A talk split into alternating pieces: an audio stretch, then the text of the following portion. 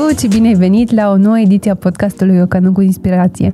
Sunt Alina Hlipcă Radovici și mă bucur să fiu alături la un nou episod alături de Adrian Cioroianu astăzi. Adrian este trainer executiv și înainte de a-l introduce, aș vrea să le mulțumesc partenerilor de la fizibil punct e u pentru faptul că au grijă ca mereu podcastul să fie impecabil. Adrian, îți mulțumesc tare mult că ai acceptat invitația mea și mă bucur să fii astăzi aici alături de noi. Bună, Alina! Mulțumesc frumos pentru invitație și eu mă bucur să fiu. Cu mare, mare drag! Îmi aduc aminte cu drag de momentul în care ne-am cunoscut la un training în Vodafone. Deja cred că sunt patru ani de atunci și mă gândeam zilele, acum câteva săptămâni când ne-am reîntâlnit la BizClub, că tare mult mi-aș dori să te-am invitat în podcast. Sunt curioasă, care sunt proiectele pe care le ai în perioada asta și ce, ce, cum anume s-a um, transformat business-ul tău de la momentul acela, primul în care ne-am întâlnit noi, dacă poți să ne povestești? Păi, față de acum patru ani, business-ul tot a crescut de la un an la altul și a crescut bine. Și au început să fie din ce în ce mai mulți oameni alături de mine.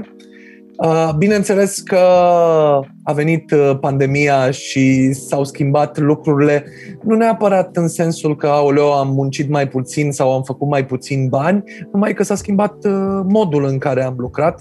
Dacă înainte o sută la sută din ceea ce făceam era live, față în față cu oamenii, începând de anul trecut, din martie, jumătate se întâmplă pe Zoom, jumătate se întâmplă live, uh-huh. în continuare. Tot ce înseamnă corporații se întâmplă de cele mai multe ori cu ajutorul Zoom-ului, pentru că nu-și mai aduc oamenii într-o sală. Pe de altă parte, companiile antreprenoriale românești încă își aduc oamenii la birou, la, în sala de training și am avut ocazia să merg practic de un an de zile în paralel cu cele două variante. Ce s-a mai întâmplat nou? Păi, de când ne-am văzut noi ultima dată, am lucrat cu din ce în ce mai mulți clienți, atât corporații cât și firme antreprenoriale românești. Când vine vorba de corporații, vorbim de echipe de vânzări în special, de training-ul cărora m-am ocupat. Când vine vorba de firme antreprenoriale românești, de la strategie de vânzări, recrutare de oameni de vânzări pentru ei, training pentru vânzătorii lor, câteodată am preluat inclusiv conducerea echipei respective pentru, pentru o perioadă limitată în timp, unul la unul cu oamenii, tot ce înseamnă zonă de evaluări, în general totul legat de, de zona de vânzări. Pentru că pentru aceste companii antreprenoriale românești, ele cresc de la un an la altul, cum știu ele mai bine, dar ajung într-un punct în care de doi trei ani se plafonează la un anumit nivel al cifrei de afaceri și ăla e momentul în care eu și colegii mei putem să intervenim și să-i facem să meargă un pas mai departe. Mi se pare incredibil dacă ai reușit să transferi ceea ce făceai în sala de curs din punct de vedere energie și pe Zoom, este chiar incredibil. Cum reușești să faci asta? Am încercat. Adevărul că Zoom a fost cel mai bun instrument pentru că, de exemplu, mi-a și permis să fim cu toții într-o sesiune comună, dar când a fost cazul să pot să împart în grupe uh-huh. și să lucreze în acele breakout rooms, Uh, lucru fără de care, de exemplu, n-aș fi putut să fac uh, traininguri de negociere, uh-huh. pentru că trainingurile de negociere însemnau foarte multe simulări, de exemplu. Uh, oamenii trebuiau să negocieze doi câte doi uh-huh. sau uh, mai mulți contra mai mulți uh, în echipe și cumva am reușit să duc în zona asta cu ajutorul Zoom-ului să putem să facem lucrurile din punctul ăsta de vedere. Pe de altă parte, trebuie să recunosc că e obositor în sensul în care, ok, eu sunt un tip cu un nivel ridicat de energie, dar să stai opt ore și să se uite la tine niște fețe și tu să te uiți la ei și să nu poți să te miști decât zece centimetri în stânga, zece centimetri în dreapta, poate fi provocator. Motiv pentru care, la un moment dat, inclusiv am început să sparg zilele de training în sesiuni de câte patru ore, în zile diferite. De la o sesiune la alta, oamenii să aibă o temă de făcut pentru uh-huh, acasă, uh-huh. astfel încât să, să pot să fac tot ce este posibil să-i țin pe oameni conectați în acele ore la ce se întâmplă aici. Inclusiv am folosit genul ăla de teste de cultură generală pe care le făceam eu cu drag în sală și ne amuzam. Inclusiv pe acelea le-am transferat, am început să folosesc Kahoot-ul uh-huh. și oamenii intră de pe telefoanele mobile, văd întrebarea la mine aici pe ecran și votează răspunsul corect și e o chestie mișto pentru că arată în timp real care este clasamentul, fiecare câte puncte are. M-am descurcat până la urmă, am scos-o la capăt. Mi se pare foarte mișto domeniul ăsta de vânzări. Știu că ai scris și o carte, două, oare? Două deja. Uh, în total sunt patru cărți. Okay. Una este scrisă exclusiv de mine. Vând orice, oricând, oricui. Ce contează cu adevărat în vânzările business to business. E prima carte apărută acum vreo cinci șase ani. De-aia nu știu. Apoi... eu de ea. Înseamnă că le știu pe astea mai noi. Când ne-am întâlnit și la Startarium, cred că erai cu, cu una dintre Corect. Cărțile tale cu povești nemuritoare, cred. Exact. A urmat, pove- a urmat povești nemuritoare de vânzări, trăite și povestite de, vânz- de vânzători din România. Acolo am și făcut un proiect de crowdfunding pe Startarium și... am coordonat, practic, acea carte în sensul în care am strâns povești nemuritoare de la mai mulți vânzători și le-am pus cap la cap. Apoi a urmat aproape totul despre managementul echipei de vânzări, unde de asemenea am strâns experiențele mai multor manageri din zona aceasta de vânzări, manageri buni, care aveau ce să povestească. Iar ultima carte a apărut undeva prin noiembrie anul trecut, Vânzări doi punct zero, punct și de la capăt, în contextul acesta al... pandemiei, care ne-a dat un pic lumea peste cap, atât din punct de vedere business, cât și din punct de vedere al vânzărilor și a felului în care facem vânzările. Dar de ce vânzări? Dintre toate domeniile de care te-ai fi putut ocupa, de ce ai simțit că îți poți aduce contribuția în zona asta de vânzări? Acum, sincer, când eram copil, dacă m-ai fi întrebat ce vreau să fiu când o să fiu mare, Uh, n-aș fi zis vânzător, aș fi zis orice altceva. Eram și influențat mult de filmele pe care le urmăream în perioada aia. Adică dacă, de exemplu, vedeam Top Gun, voiam să mă fac pilot de vânătoare. Uh-huh. Dacă vedeam Speed cu Keanu Reeves, voiam să mă duc la Brigada Antitero. Uh, practic am trecut prin multe chestiuni, numai că cumva așa s-au aranjat lucrurile. Adică când eram într-o asociație studențească, ăla a fost primul moment în care mi-am dat seama, bă, eu știu să dau din gură și să-i conving pe oameni și să le vând idei, că asta vindeam atunci pe vremea respectivă, idei, proiecte și să obțin bani. Și apoi m-am dus la o firmă de la care obțineam bani în mod regulat pentru proiectele studențești și am zis, băi, vreau să încep să muncesc și m-am vândut pe mine. Și am început să fac marketing, pentru că eu asta am făcut, marketing, în facultate, dar după câteva luni, pentru că era o firmă micuță de zece oameni, rezolvasem, zic eu, tot ce se putea face pe zona de marketing. Și unul dintre ownerii mi-a zis, nu ai vrea să ieși pe teren, să încerci să vinzi? Și am zis, ok, hai să vedem ce se poate întâmpla. Și primul lucru pe care l-am vândut în viața mea a fost un... Uh, un box, să zicem așa, cu cinci topuri de hârtie A patru sau hârtie Xerox, cum mai e cunoscută, pe care le-am vândut către o școală și aia a fost prima vânzare profesionistă din viața mea. Și de acolo a început această carieră în zona de vânzări, am trecut prin zona de telecom, prin zona de telefoane mobile, apoi producători de telefoane mobile, apoi în zona de I T și... tot când eram în acea organizație studențească, am văzut la un dat un training, un tip, Tavi Pantiș, care ne-a făcut un training single bagger, double bagger, îl țin minte și acum.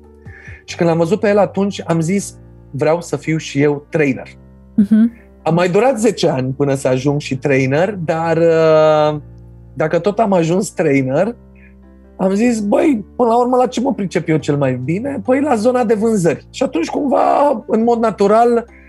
am ales să merg în zona de training de vânzări, nu neapărat de leadership, time management sau orice alte lucruri, pentru că asta fac eu, vânzări, asta știu să fac, despre asta știu să vorbesc. Și acum, dacă tot ne-ai ridicat la fileu, cum poți vinde orice, oricui, oricum? Dă-ne așa măcar un teaser că... din carte, te rog, pentru okay. că e un titlu super catchy. Ok, doar o să-l corectez un pic. Este vând orice, oricând, oricui. Okay. Că oricum n-aș vinde chiar oricum. Adică în sensul în care, da, în momentul în care discut cu clienții, um, vreau să le arăt clienților, să le transmit că sunt dispus să fac multe pentru ca ei să fie clienții mei, dar nu sunt dispus să fac orice. Am înțeles la ce te referi, la diferența de nuanță. Uh-huh, uh-huh. Clienții mei. Acum, din punctul meu de vedere, uh, titlul, deși este unul așa mai american, să sară în ochi de pe raftul librăriei. Marketing doar, nu? Exact. De-aia am și simțit nevoia pentru această carte să pun un subtitlu: ce contează cu adevărat în vânzările business to business. Totuși, o să-l susțin în sensul în care sunt convins că un vânzător profesionist și un vânzător bun din orice industrie poate liniștit să schimbe industria, și am văzut nenumărate cazuri de genul acesta în care poate au schimbat o sută optzeci de grade direcția lor ca și industrie sau ce vindeau. Poate înainte vindeau produse și acum vin, vând servicii, sau înainte vindeau servicii și acum vând produse, și care au avut succes și în noua industrie și la noul loc de muncă. Lucru care mă încurajează să spun chestia asta. Da, poți să ajungi să vinzi orice, oricând, oricui, cu o mică mențiune sau cu un mic asterix.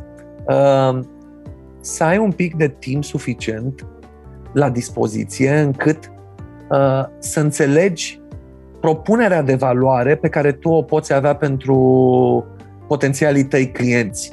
În sensul în care să înțelegi un pic cam care sunt nevoile clienților, astfel încât ei să cumpere produsul tău, în ce constă produsul tău sau serviciul tău, soluția ta, bineînțeles, care sunt beneficiile pe care poți să le oferi potențialilor clienți și care sunt diferențiatorii competitivi. Adică de ce să te aleagă pe tine și nu pe competitorii tăi, sau de ce să aleagă produsul tău și nu un alt produs.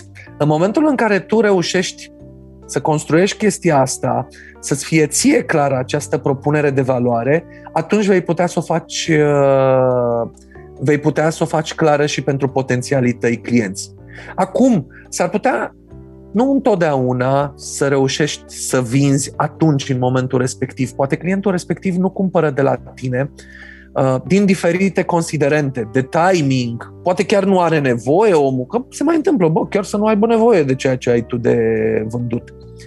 Dar, în timp, lucrurile se reglează. Adică am nenumărate situații în care, ok, n-am reușit să fac lucrul ăsta acum, dar peste doi ani de zile am reușit să-i vând omului. Pentru că, până la urmă, trebuie să se alinieze un pic și astrele, dar nu ne putem baza doar pe noroc, și trebuie să punem și noi umărul acolo. Și dacă facem lucrurile așa cum trebuie, în mod profi, ne putem apropia de acest deziderat. Um. Oamenii care ne ascultă, ca să-ți dau și un pic de context, sunt în general oameni care fie lucrează într-o corporație și au și o altă pasiune on the side, fie sunt oameni care au un business mic la început sau maxim un business mediu. Acesta este urmăritorul nostru pe care îl salutăm cu mare drag și îi mulțumim, îți mulțumim că ești aici. Și uh, se întâmplă să discut cu oameni care ascultă podcastul să-mi spună: uite, Alina, eu am un produs destul de asemănător cu al competiției mele și mi-este foarte greu să găsesc diferențiatorii. Și cu siguranță și ție ți se adresează această întrebare, Adrian. Cum anume, cum anume să-i susținem pe oameni să găsească diferențiatorii sau acele lucruri care um, aduc un plus de, de valoare în relația cu clientul? Acum, realitatea este că trăim într-o lume unde produsele și serviciile sunt undeva acolo. Uh-huh. Și auzim de multe ori chestia asta: vânzătorul e cel care face diferența. Să știi că mi-a venit și mie asta în minte. Este. Uh-huh. Așa este. Oamenii cumpără de la oamenii pe care îi plac. Și rolul tău ca vânzător e să-i faci pe oameni să te placă, pentru că atunci când vorbim de chestiuni egale, lucrul ăsta o să conteze.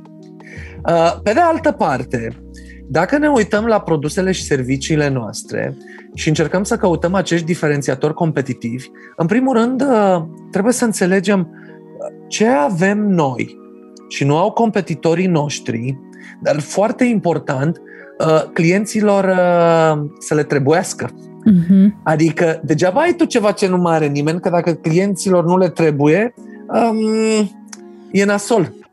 Uh, ai degeaba lucrul ăla în plus. Acum, totuși, suntem într-o lume în care produsele și serviciile sunt undeva acolo. Și atunci, Fie, într-adevăr, ai niște diferențiatori competitivi de la început pe care poți să-i scoți în evidență, fie, dacă nu există și nu sunt foarte clari, trebuie să-i construiești. Și ce înseamnă să-i construiești? Păi poți să mergi pe două direcții. În primul rând, legat de produsul și de serviciul tău. În al doilea rând, legat de abordarea ta comercială. Adică dacă poate nu găsești Uh, niște diferențiatori neapărat foarte clar legat de produs și de serviciu. Mm-hmm. Nu știu, să aibă ceva în plus deosebit produsul tău, ce nu mai are nimeni. Deși, vedeți, chestiile astea sunt destul de ușor de copiat, atunci ar trebui abordarea ta comercială să fie diferențiatorul. Povestea, poate îi dai oare? omului, poate îi dai omului un uh, termen de plată mai mare. Ah, ok, ok, am crezut că te referi la Sau... marketing, la împachetare, dar nu la asta te referi. Mă gândeam clar la partea asta de, de abordare comercială. Poate îi dai anumite servicii, poate sunt incluse uh-huh. în produsul respectiv, în serviciul respectiv. Poate îi soliciți un avans mai mic. Uh-huh. Toate aceste lucruri pot fi diferențiatori competitivi. Bineînțeles că marketingul are și are rolul lui. În ce sens? Am observat de foarte multe ori chestiunea asta. Degeaba ai tu ceva super mișto, un produs super mișto, trebuie să și știi să împachetezi acel produs, să, să construiești o poveste în jurul lui.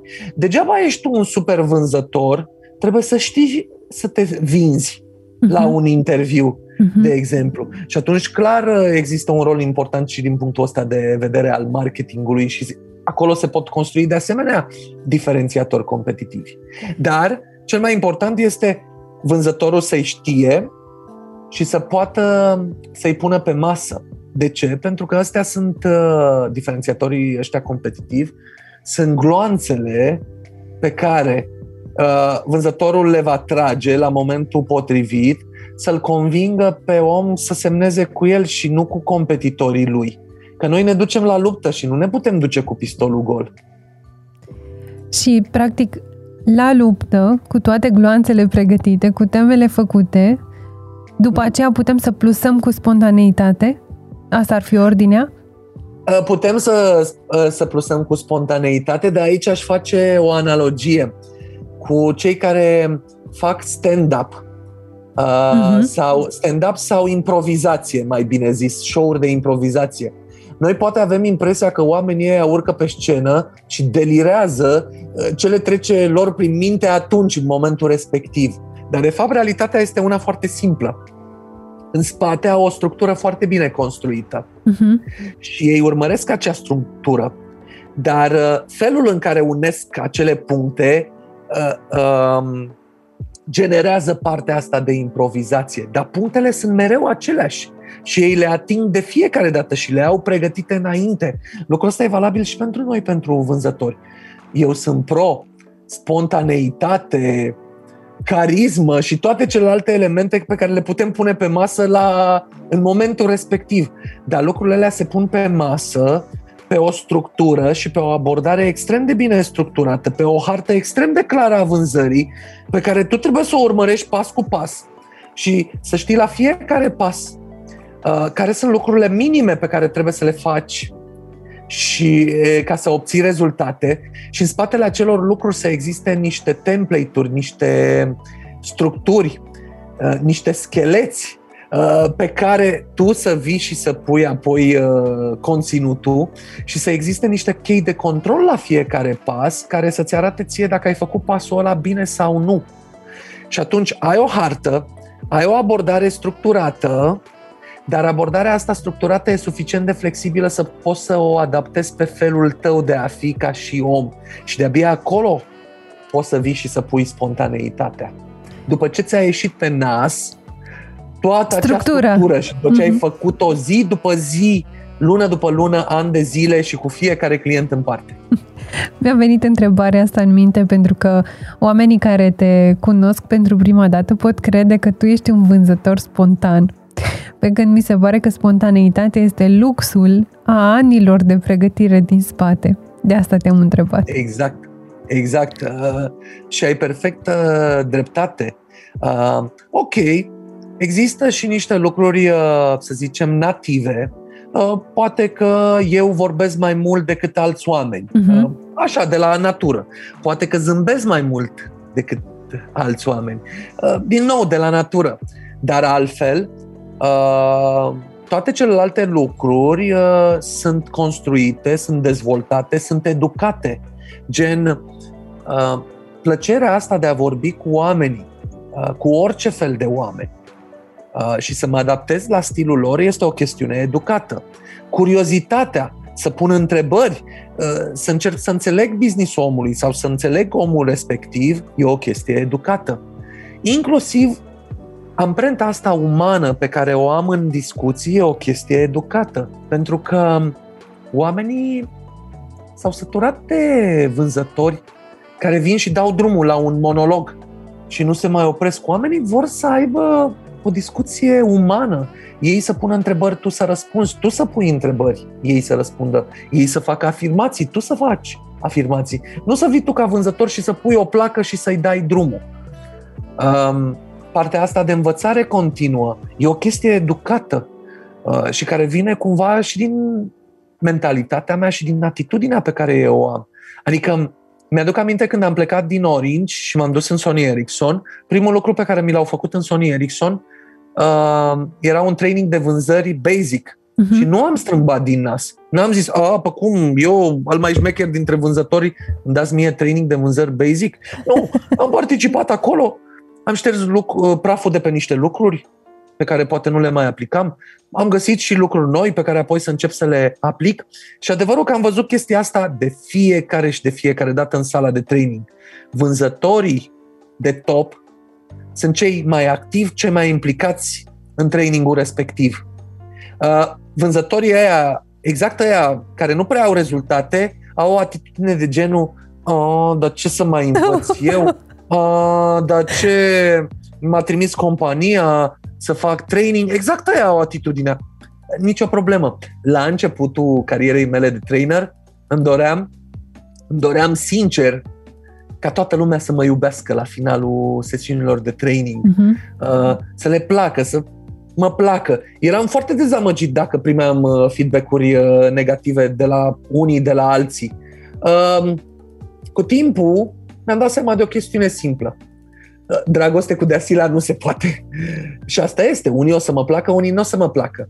Uh, unii o să plece cu ceva din trainingul ăla, alții nu o să plece. Asta e realitatea. Pur și simplu, uh, deși companiile, departamentele de H R, știi, încearcă să arunce responsabilitatea asta pe umerii tăi, uh, eu nu o mai accept. Uh, în ce sens? Ce responsabilitate? Toți oamenii, gata, trebuie să se dezvolte, să se nu știu ce. Nu, nu e adevărat. Unii se vor dezvolta, unii nu. Unii vin să facă act de prezență, alții vin să participe cu adevărat acolo. Și se face diferența. Și nu e treaba mea să trag eu de toți și să fac eu pe uh, bufonul acolo să se simtă bine toți. Nu e treaba mea să-mi fac prieteni acolo. Treaba mea este să vin să-mi fac treaba și să lucrez cu aia care vor să facă ceva și asta se și vede pe urmă. Mai ales că am văzut de multe ori. Sunt oameni în care poți să bași training cât vrei tu și o să-i duci de aici, aici. Aia n-au ce căuta în echipă și, sincer, n-au ce căuta acolo la training. Sunt doar așa, să mai să nu se simtă și ei nebăgați în seamă sau să bifăm la număr. Sunt oameni, în schimb, în care bași training și duci de aici, aici. Dar oamenii ăia sunt implicați în ceea ce se întâmplă acolo. Nu au venit la training și s-au pus pe spate. Hai, vorbește, să vedem ce ne mai poți tu învăța. Nu mai zic de chestiile alea regionale în care ajung prin diferite părți ale țării și mă trezesc cu niște atitudini de genul oh, ai venit tu din sud să ne vezi pe noi cum să vindem? din, din păcate, din fericire, există oameni de genul ăsta. Wow. Peste tot, în toată țara asta, unii vor să facă treabă, unii nu vor să facă. Eu vreau să lucrez cu aia care vor să facă treabă. Wow, wow, wow, așa este. Ai dreptate și îmi amintesc acum că eu chiar mă simțeam aiurea că nu mi-a tăcut deloc gura la trainingul ăla cu tine și de fapt îmi dau seama acum că era un, un, bene, un avantaj al meu din ce zici. Mie îmi place la nebunie, îmi place ca oamenii să intre în conversații cu mine, să pună întrebări, să-și spună părerea, să mă challenge-uiască, pentru că altfel am eu viața mai grea, în sensul în care, bă, nu vorbesc cu oamenii, trebuie să mă cân eu acolo, mm-hmm. să... o, toate orele alea. Dar nu, cele mai mișto training-uri, adică care mi-au plăcut mie și unde m-am simțit eu bine, a fost acolo unde oamenii m-au challenge-uit, unde oamenii și-au spus părerea. Nu sunt eu deținătorul adevărului suprem. Pe de altă parte, nu-mi place nici când oamenii o ard ca la biserică, pe principiu crede și nu cerceta. Uh-huh. Nu, nu vreau să mă credă și să ia de bun tot ceea ce zic eu. Vreau să experimenteze, vreau să challenge-uiască lucrurile și atunci în momentul ăla se creează o conversație și e super mișto. Altfel, dacă vorbesc numai eu, ies la final terminat de acolo, dacă nici n-am cu cine să vorbesc. Dar asta este. Realitatea este că în sala de training ai de toate. Ai și oameni cu care să vorbești, ai și oameni cu care n-ai ce să vorbești. Câteodată, crede-mă că simt în interiorul meu, îmi vine să, să-i zic doar, dar mai taci din gură că nu mai tâmpenii zici. Dar nu pot să fac chestia asta, nu știu de ce, din vari motive. Dar nu o fac. Băi, dar câteodată îți vine să le zici chestia asta, adică n-au nicio treabă, n-au ce căuta acolo. Mi-aduc aminte. Mi-aduc aminte o discuție că astăzi cu... ești pe val, ți-a, cred că pur și simplu am deschis cutia Pandorei, știi? Da, exact, încep să dau tot. Măcar dacă tot vorbim de training, să fie despre training cu adevărat, așa cum este, că nu e totul. Da, chiar vai, așa ce este. Echipă minunată am avut, vai cu ce echipă minunată lucrăm, nu e adevărat. În fiecare echipă există unii mișto și există și... Uh, stai să găsesc cuvântul potrivit. Există și unii mai... Uh, mai puțin um, mișto. Mai... Dar uh, asta este. Trebuie să lucrezi cu toți. Nu sunt toți minunați. Uh, încerci să faci ce ține de tine. Băi, dar trebuie... Oamenii ăia trebuie să se lase un pic și ajutați uh-huh. și trebuie să-și dorească să, să fie un pic ajutați. Mi-aduc aminte o discuție pe care o aveam cu un vânzător și îl întreb... Uh, tu ce target ai? Și cela, adică? Zic eu, cum adică? Target? Cât vrei să vinzi anul ăsta? A, adică target personal, zice el. Zic eu, bine, hai zi-mi target personal, dacă așa-l știi tu după nume. Să vând cu douăzeci și cinci la sută mai mult decât anul trecut. Și îl întreb, și cât ai vândut anul trecut? Nu știu. În momentul ăla am rămas... Se aud greieri, știi, undeva. Cri, cri, cri, cri. Da, de, deci am rămas cu gura căscată. Mă uitam și mă gândeam, mamă, aici e nasoală, stai un pic, că trebuie să ne mai dăm vreo trei pași înapoi. Da, cam așa stau lucrurile. Bine, și sunt multe povești. Hai mai povestește-ne asta. Una, dacă tot ai deschis subiectul ăsta, că m-am și așezat confortabil, mi se pare oricum mi-aduc că... Aminte, mi-aduc aminte la un training, era și directorul general acolo în sala de training. Bă, și povesteam de o chestie... De fapt, de unde a plecat totul? Că e interesant de unde a plecat. Directorii generali, managerii și așa mai departe se împart în două categorii mari și tari. Ăia care participă cot la cot cu oamenii lor în training, mamă, și e super mișto chestia asta. Că până la urmă sunt oameni, nu sunt ei perfecți și nu trebuie să fie ei cei mai buni vânzători. Și ăia care stau pe post de observatori, nu se bagă ei. Și la un training am avut un director general care era împreună cu echipa lui. Și omul s-a băgat la bătaie, cum s-ar zice, adică la roleplay, la ălea. Asta este și am dat cu el de toți pereții, cum s-ar zice. Vai. Omul, pe urmă, ofticat el așa. S-a supărat pe tine. Bă, la orice chestie povesteam eu acolo, el venea și mă contrazicea, dar pe niște chestii de bun simț, adică aiurea. Eu ziceam, băi, nu mai vorbiți urât despre competiție, că nu vă ajută cu nimic. Deci asta este o chestie elementară de bun simț. Absolut cu nimic. Intră ăla. Dar nu, să vorbiți urât despre competiție. Bă, l-am văzut, l-am văzut un pic, știi, l-am lăsat să se manifeste. S-a și, și roșit pauză, așa la față, știi? La pauză l-am uh, luat la o discuție. Am zis, alo, ești ok? Ești supărățel? Nu, că sunt ok, e super mișto training-ul, uaa, e super tare.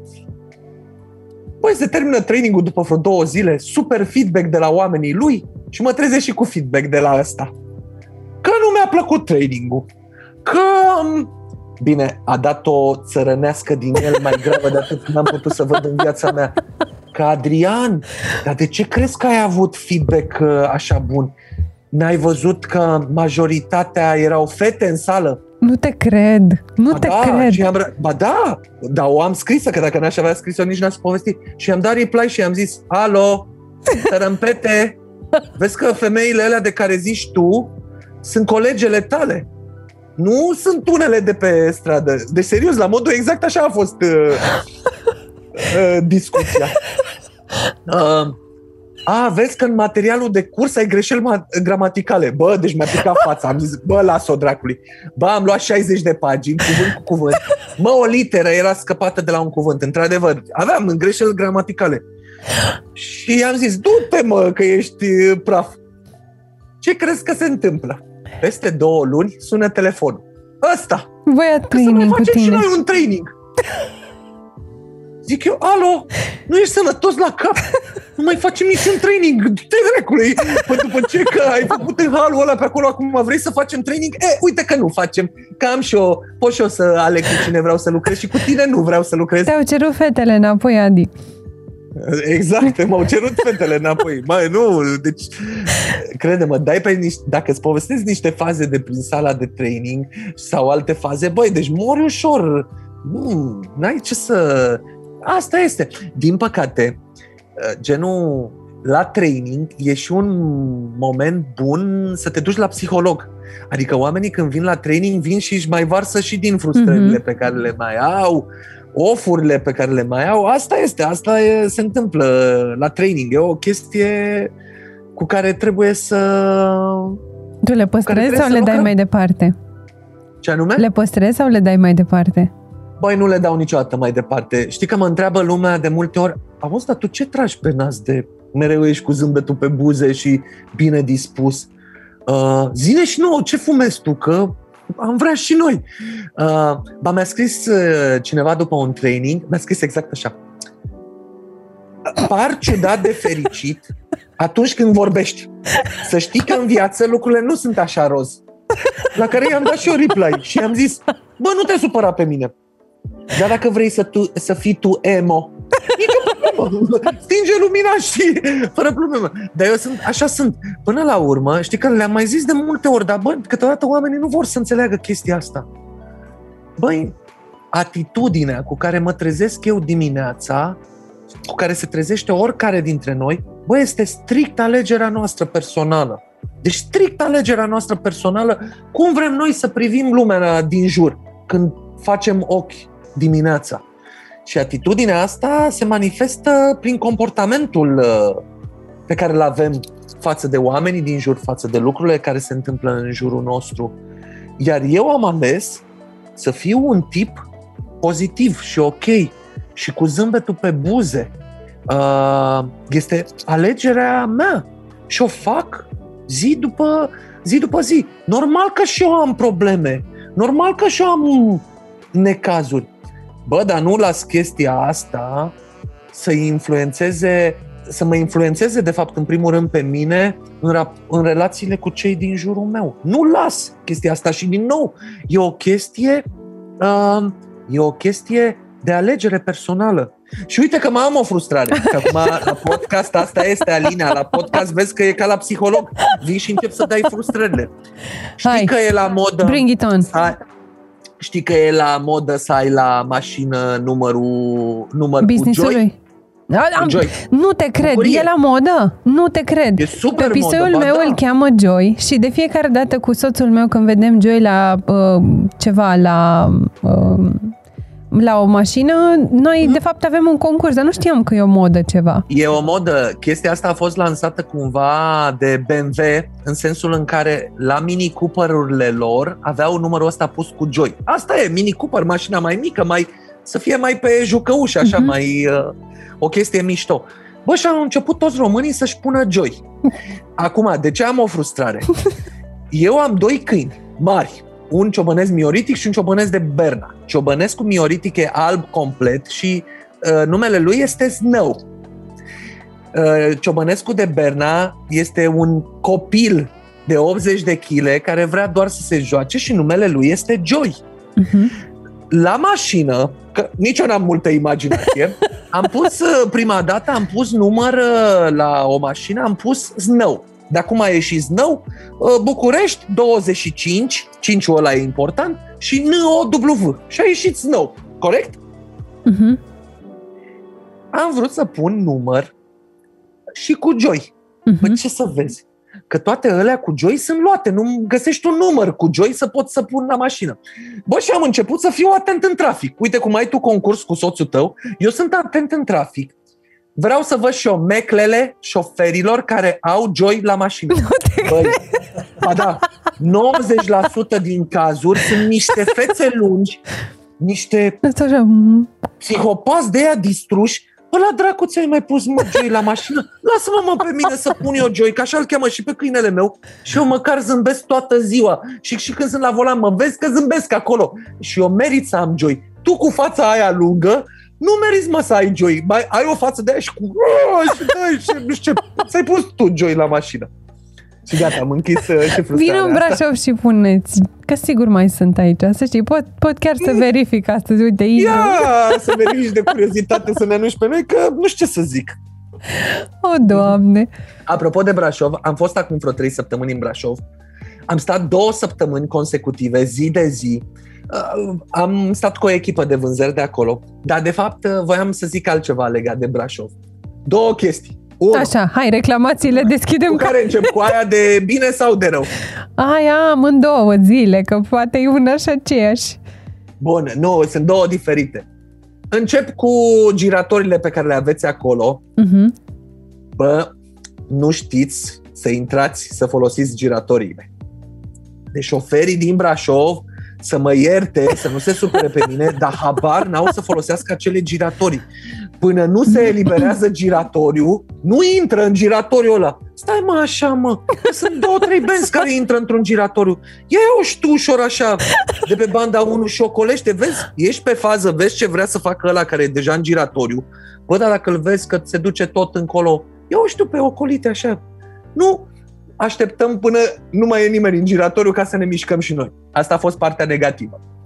Și să mă contrazici dacă nu e adevărat. Nu știu, eu nu sunt da. cu mașina, nu sunt din zona asta. Ok. Partea frumoasă, Doamne Dumnezeule, alea două săptămâni când am stat în Brașov a fost în perioada aia când a nins în fiecare zi. Eu în Și a fost de bine mea, asta? A fost de bine. Eu în viața mea, băi, m-am simțit ca în copilărie, eu în viața mea nu am prins să ningă zi după zi după zi în, acolo în Brașov. A fost de bine de ce? Pentru că sincer, am început să merg pe jos și să mă bucur de zăpada aia și de ninsoare și de cum era acolo și în weekend, că dacă tot am stat două săptămâni, m-am dat și eu cu placa în Poiană și a fost zăpadă ca la Balamuc. Clau, știi zilele alea în care noi înjuram că e zăpadă, adio comandați. Eu eram super încântat. Adio comandați divina lui. Vestea bună aia cu giratoriile, de fapt, și mi se șoptește în cască. Da. E adevărat cu giratorile? Uh, nu e adevărat. Bine, ok. Ia să fiți atenți, să vă uitați.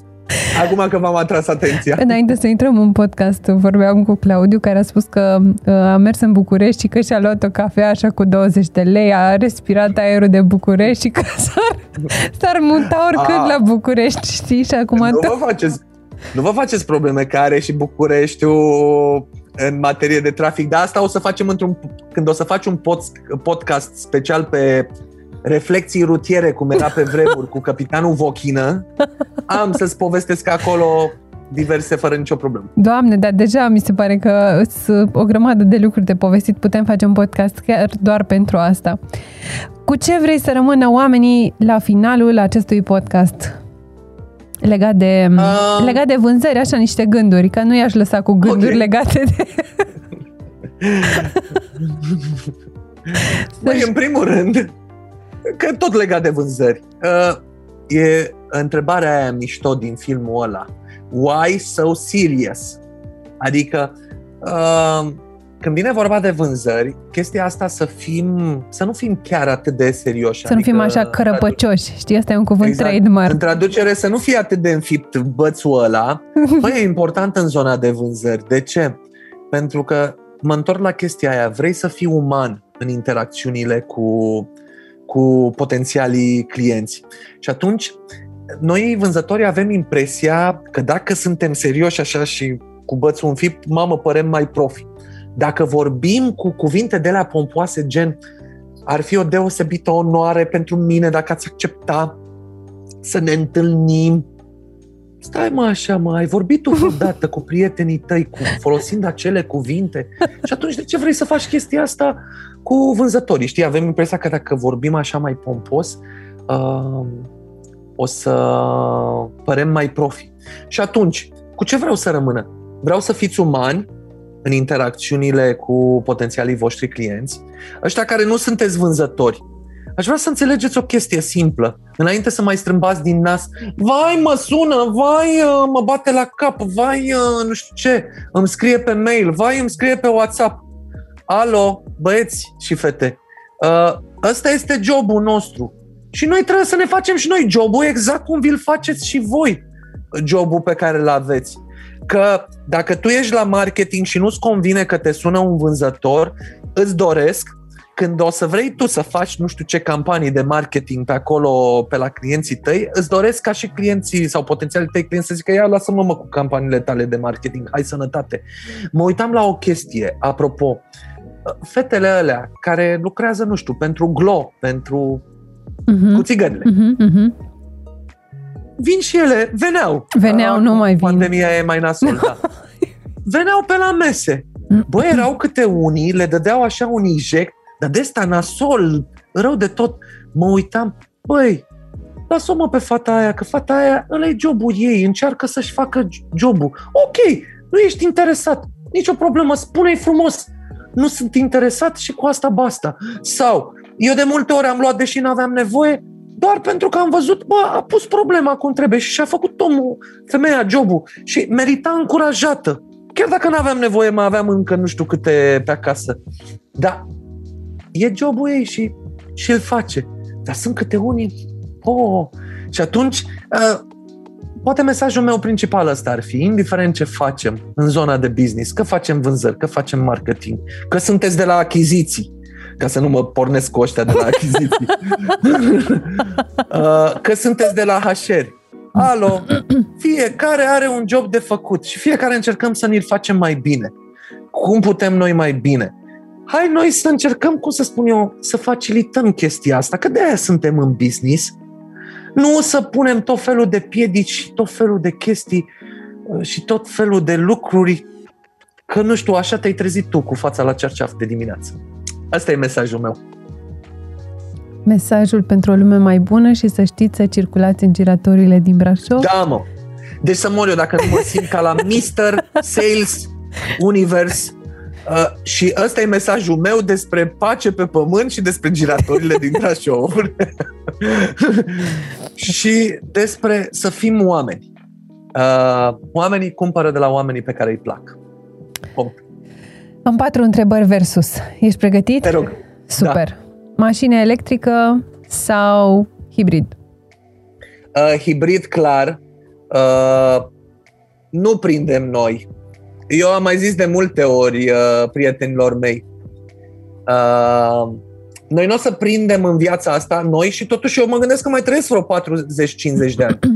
Noi nu prindem autostradă complet, să treacă munții, să mai știu eu ce. Uh, infrastructura în România nu există și nici nu o să fie uh, și o să te trezești cu mașina electrică cum rămâi când ți-e lumea mai dragă, uh, rămâi pe undeva blocat. Uh, nu știu, apare o urgență și mașina ta e la încărcat vreo treizeci patruzeci de minute. Deci clar hibrid. Okay. Și eu sunt oricum old school. Până la hibrid nicio problemă. Benzină, diesel. Că motoarele, de exemplu motocicletele de care sunt pasionat, merg cu benzină. Asta este. Așa să ne ajute Dumnezeu. Net- exact. Netflix sau citit? Uh, mai ambele aici. Netflix-ul clar, n-am ce să fac, îmi place. Adică am serialele mele favorite, am uh, filme. Deși mă disperă o chestiune. Uh, serios. Așa. O, ok. Au, au prins-o ăștia de la Netflix, nu știu de unde. Au prins-o că noi suntem un popor de ăsta latin, din familia popoarelor latine. Bă, da, să mă mai lase, mă, cu filmele alea în spaniolă și în italiană. Și atâtea filme în spaniolă și în italiană. Vreau filme în engleză și vreau blockbustere. Nu vreau... Deci, uitați-vă pe Netflix să vedeți câte filme sunt în spaniolă. Dar ce, mă, suntem, ne uităm la telenovele, o luăm de la capăt, doar ce am scăpat de acasă și acum o luăm de la capăt cu telenovelele spaniole. Iar de citit, da, îmi place. Uite, aici, ca să nu vezi că mă, să nu zici că mănânc uh, cacao. De asta e să pun cumva să se vadă. Da, le văd, le văd, scrie să acum, știi că le-am auzit la Biz. Cărți două mii douăzeci și unu, da? Da, da, da. Asta este lista cu cărțile pe care le-am citit până în momentul de față. Luați, decugetați, dragi telespectatori. Da. Adică, bă, Netflix, Netflix. Dacă îmi vezi că o ard numai cu Amor de papel și Mala Mujer, bă, nu, hai, gata. Mai și citim. Deci amândouă. Mi-ai răspuns la următorul. iOS sau Android? iOS.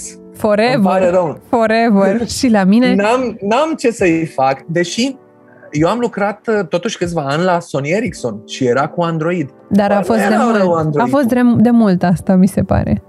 De mult, da, în două mii șapte. Dar, bă, n-am ce să-i fac. Pentru mine nu există laptop mai bun decât MacBook, nu există uh, tabletă mai bună decât iPad. Uh, la telefoane, hm, hai să zicem că s-ar putea să mai existe... Uh, Poate au fost, că am mai văzut și telefoane mai bune decât iPhone, dar n-am ce să fac acum, e prin uh, tot ecosistemul în jurul meu m-a prins în brațe și nu mai pot să mai ies din chestia asta și atunci vreau iPhone. Bine, de exemplu, uh, eu întotdeauna am fost convins, bă, dacă vrei Samsung, poate vrei o mașină de spălat sau un televizor sau o chestie de genul ăsta, nu un telefon, sincer. Iar în rest, genul ăla de chinezi, Huawei, Oppo și altele, bă, nu, am și eu un pic de demnitate și în lumea asta voi avea ori iPhone, ori Sony și atât. O să arunce cineva cu ouă în podcastul ăsta, aici cred. Aici o tăiați voi, la ăla. Dacă aveți planuri să vă sponsorizeze Huawei, tăiați la chestia asta. N-avem niciun. Dar nu, tre- trebuie să avem un pic de demnitate, acum cinstit vorbind. Cinstit vorbind. Și ultima era um, să citești gânduri sau să fii invizibil? Băi, um, aș vrea să fiu invizibil. Dacă aș mai și citi gânduri, oricum aud eu destule voci în capul meu. Dacă le-aș mai auzi și pe ale altora, nu. A, n-ar fi treabă. Dar să fii invizibil are niște, are niște avantaje. Mi-aduc aminte de filmul ăla cu omul invizibil. A, exact așa se numea, Omul Invizibil. Cu... Îmi scapă, dar... O să ceva actor, eu. ceva actor cunoscut, da, da, dar da. Nici mie nu vine în minte. Ăla cu fața aia mai slăbănoagă, așa. Da, în sfârșit. Avea Joey la număr. Cred că da. Nu că era slăbănoagă, nu era și lungă. Da. Și în filmul ăla chiar poți să vezi destul de multe... Poți să vezi destul de multe... Nu, că acum mi-am adus aminte de un banc. Poți să vezi destul de multe beneficii, pe de altă parte... Există și dezavantaje, că e bancul ăla cu, cu Superman care plutea el pe de, deasupra, așa zbura. Și la un moment dat o vede pe o tipă care făcea plaje, nude, pe un acoperiș de bloc și se înfige. Bam, bam, bam, nu știu ce. Termină, pleacă și pe urmă se întâlnește cu, cu omul invizibil care zice, aoleu, da, mă, că-mi doare fundul.